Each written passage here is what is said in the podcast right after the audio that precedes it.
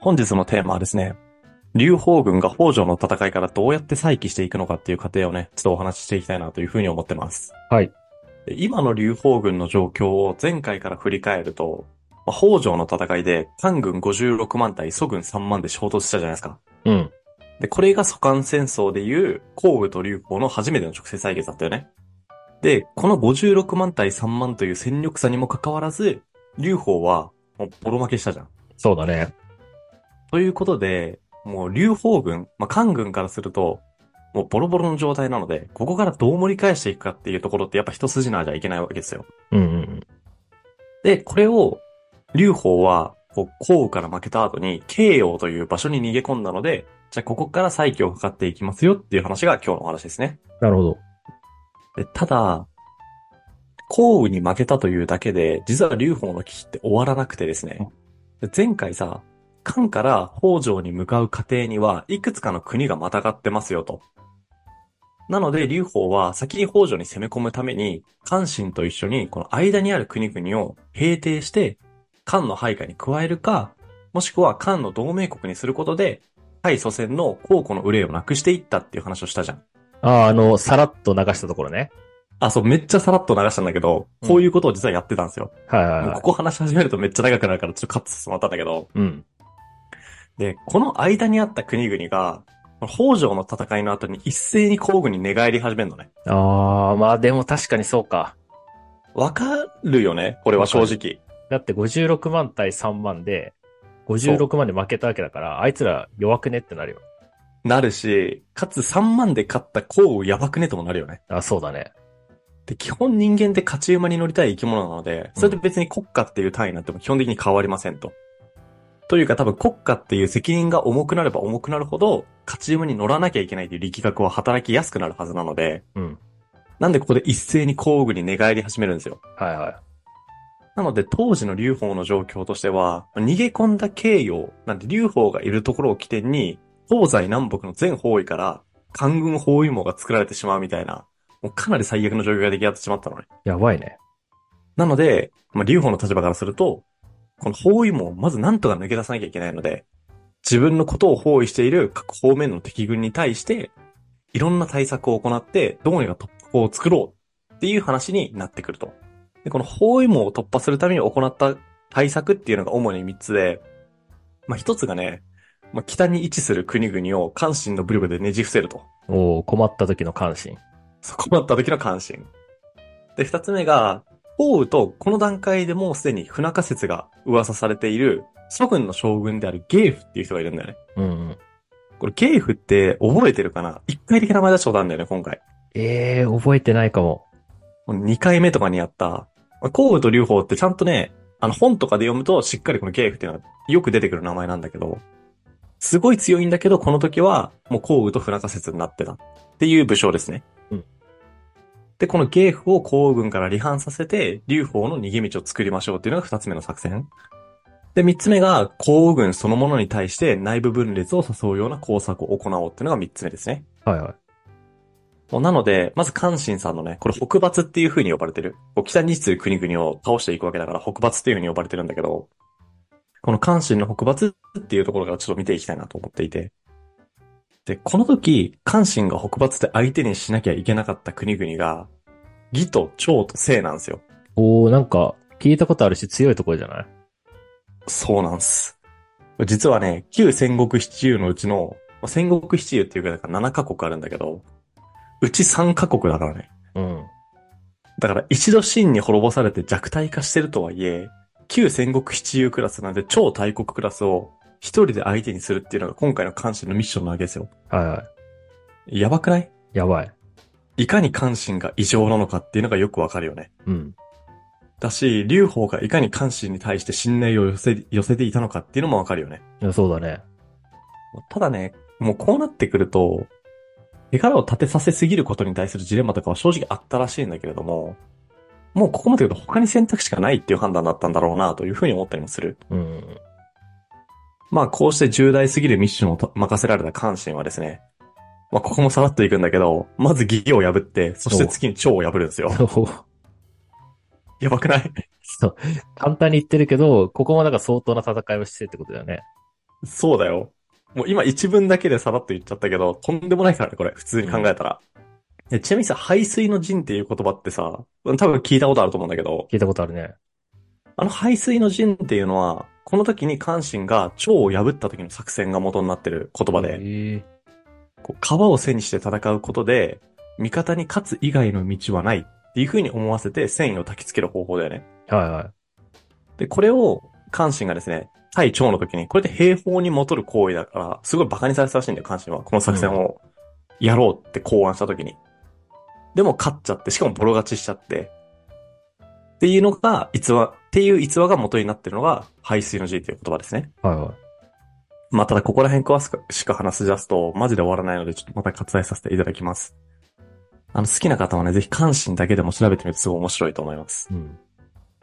で、ただここで関心が謎ぶムーブに走るのが、義と趙を討伐し終わった、終わった後に、あと一カ国生を残すのみじゃん。うん。なぜかね、この調子でね、討伐しなかったんだよね。ええなんでこれはね、わからん。マジでわかんなかった。で、ちなみにこの謎ムーブに対して、後に慶応から脱出に成功した劉邦はですね、義と趙を征服した後に、なんで生のみなのに動かないのって言って詰め寄ったらしい。まあそうだよね。で、その詰め寄られる前に、関心は爆睡してたらしいね。 ほほ。なかなか肝が不定って思ったんだよ。うん。っていうのが関心さんの北伐で、これはなかなか一定の成果が見込めましたよっていうお話でしたね。で、二つ目の、ゲーフの裏切りについてなんだけど、このゲーフはね、まあ、さっきも言った通り、高領がトップを治める頃に、祖軍に参加している古参の将軍で、で、この人ね、元盗賊上がりの将軍なんだよね。はいはい。項羽による論功交渉以降は、旧皇王として王に報じられていたと。うん。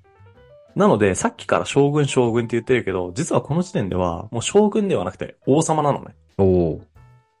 ただ、実はすでにこの頃から、なんで論功交渉ぐらいから、皇羽との不仲説が噂されていて、で、官軍はね、なんとかこの芸府を、官軍側に引きずり込もうとずっと接触したんだって。うんうんで、この努力がちょうど実を結んだのがこの頃だったと。なんで、劉邦が包囲されたタイミングだったと。で、官に寝返るということは、自分のことを王に報じた、そうを裏切るということになるので、うん。うん。つまり国を捨てるということを意味していると。確かに。で、しかも、祖軍に関しては、慶父がね、裏切りを目論んでいるんじゃないかということを事前に察していたらしくて、で慶父を討伐するっていう軍が差し向けられたのね。ええで、その結果、慶父は妻子を失う羽目になってしまったと。で、ただこれがね、実は劉邦の期待を裏切ることになってしまっていて、はいはいはい。まあ、当時劉邦、まあ、多分劉邦じゃなくて多分考えたのは長領だと思うんだけど、まあ劉邦が期待していたのは、慶父が国単位で寝返ることで、項羽を旧皇軍、なんで慶父軍と漢軍、なんで劉邦軍で挟み撃ちにするっていう作戦を考えたらしいのよ。なるほどね。ただ慶父は国を捨ててきちゃってるので、うん。挟み撃ちしようにも、もう軍隊がないんだよ。はいはい。で、これが劉邦を落胆させたんだってね。うん。でね、こういう人に対して劉邦ってね、なんかサイコパスな対応を取る人らしくて、もうあからさまにゲーフのことを役立たず扱いしたんだって。かわいそうだな。マジかわいそうだよね、これ。で、これさ、ゲーフの立場からするとさ、劉邦軍に寝返るために妻子まで失ったのに、こういう扱いを受けると。なんで、リゲーフはね、当然これに対してぶち切れるみたいなエピソードが残ってますっていう感じですね。うんまあ、いずれにせよ二つ目の作戦は、途中まではいい感じだったんだけど、最後の最後でちょっと見誤ってしまって失敗に終わってしまったという感じですね。ああ、まあ確かになんで一人で来てんねんってことだよな。劉邦からしたら。そうそうそう。お前単品いらんわって感じだよね。 まあまあ、そうだね。確かに。これさ、でも、劉邦の気持ちもわかるし、ゲーフの気持ちもわかるよねい。や、そうだね。あゲーフさん、どんまいっていう感じですね。うん、かわいそう。まあ、で、三つ目の話。あの、皇軍そのものに対して内部分裂を誘うような工作を行うってやつですね。でね、これの作戦を担当したのが、これ前回皇軍から劉邦軍に寝返った陳平っていう人覚えてるはいはいはい、覚えてる。おうその陳平さんがこれ担当するんですよ。うん。で、今回、この作戦のターゲットになるのは、皇羽の直属の配下で、かつ、今の祖君を支えているような、屋台骨のような存在たちをターゲットにするのね。で、具体名挙げると、こう半蔵とかって覚えてる半蔵いたね。お、いた、覚えてるうん。この人ね、祖軍の軍師なんだけど、はいはで、これまで名前出してこなかったんだけど、すごい優秀って言われてる人ってやっぱいて、これ全然、この作戦のためだけに名前出すから覚えなくていいんだけど、勝利罰っていう武将だったりとか、あと劉主っていう武将とかもいたのね。い。うん。こいつらがいるから皇軍は強えっていう風に言われていた武将たち。はいはい。で、これらの屋台分をどうにかして、甲から切り離したいですと。で、どういう風に切り離したかで言うと、もう陳平が取った作戦がですね、これらの軍師だったり将軍が関と通じていて、で、その天北を目論んでいるっていう噂を流すことで、甲賀の信頼を失わせるっていう作戦を取るのね。なるほど。ごめんなさい。こうやって文字に起こしたりとか音声に起こしたりするとすごい簡単なことやってるように聞こえるじゃん。うん。でもね、この時の工作資金がやばくて、まず4万金の黄金だって。 4万金。で、これ今の価値に換算すると700億円だって。おー、国家予算。全部。国家予。算、そう、700億ってさ、もうワンチャン国が傾くよね。いや、余裕だよね。まあ日本は傾かないけど、小国とかだったら余裕で傾くくらいのいや、規模だと思う全然、うん。で、それを、本当国家プロジェクトだよね。その国家プロジェクトをリードしたのがチンペイ。で、その内容は、すごいシンプルなんだけど、多分だいぶミッションが高い、こう裏切り工作をめっちゃ噂流すみたいな感じだよね。はいはい。だからさ、700円渡す、700億円、700円はちょっとしょぼいね。700億円渡されて、じゃあこのお金をつく、使って、こういう工作を成立させてください、作戦させてくださいって言われたら、もうなかなかハードル高いと思うよ。高いね。で、チンペはなんとね、これを成功させてしまうんですよ。おー。で半蔵らが関と通じているという噂を流して、で、祖軍からの死者に対して大盤振る舞いした歓迎を行って、で、それが半蔵からの死者ではないっていうことを知ると、あからさまに待遇に差をつけて、めちゃくちゃみそばらしい食事とかを出すみたいなことやったらしいね。はいはで、その結果、孔が半蔵らに対して向ける猜疑心が、まあ、順調に育っていって、い。うん。結果、もう半蔵はですね、祖軍から離れることになりましたと。はいはで、勝利罰や劉主らは軍金を取り上げられることになったと。い。おー。なので、ここら辺はもうまさに目論見通りって感じですよね。そうだね。で、しかも半蔵に至ってはですね、もう祖軍を離れることになったので、一人身になったわけじゃん。うん。で、なぜか一人身になった直後に、背中にでっかい腫瘍ができるっていう謎の死に方をしている。ええまあ、ストレスなのかなでもストレスで背中に腫瘍ができるってちょっとよくわかんないけどね、と思った確んだかけどにね。まあちなみにこの時の半蔵さん、去年73歳だったらしいです。あ、結構年寄りなんだね。あ、めちゃめちゃ年寄り。もうすぐに参加したタイミングですでに年寄りだった、この人は。あ、そうなんだ。でまあ、こんな感じで、作戦の成功で言うと、まあ、3分の2ぐらいかな。関心は、まあ、多分70点ぐらいの成果出してるし、なぜか正にい攻撃しないっていう謎のムーブはしつつ、罹患工作に関してはまあ大成功を収めましたと。うん。なんで、まあ、60点ぐらいの状態にはなってたんじゃないかな、当時。そうだね。で、ここで満を持して、経由から脱出しようとするわけじゃん、UFO の立場からすると。うん。で、とはいえ、慶養城。まあ、ここで、ちなみにここで、中国の城と日本の城ってだいぶ違うよって話をさせてもらいたくって。日本の城ってさ、あ、でも近いな。城下町みたいな感じなんだよね。城下町の規模がでかいバージョンが、中国でいう城、U とか言ったりするらしいんだけど。はいはい。なんで、し一言で城って言っても、普通に何あの、国みたいなレベルの規模はある。で、まあ、ここから劉邦は慶養城を脱出しようとするんだけれども、とはいえ兵力としては断然人数の多い祖軍に包囲されていたと。なので、何の策もなしに脱出できるような状態ではなかったと。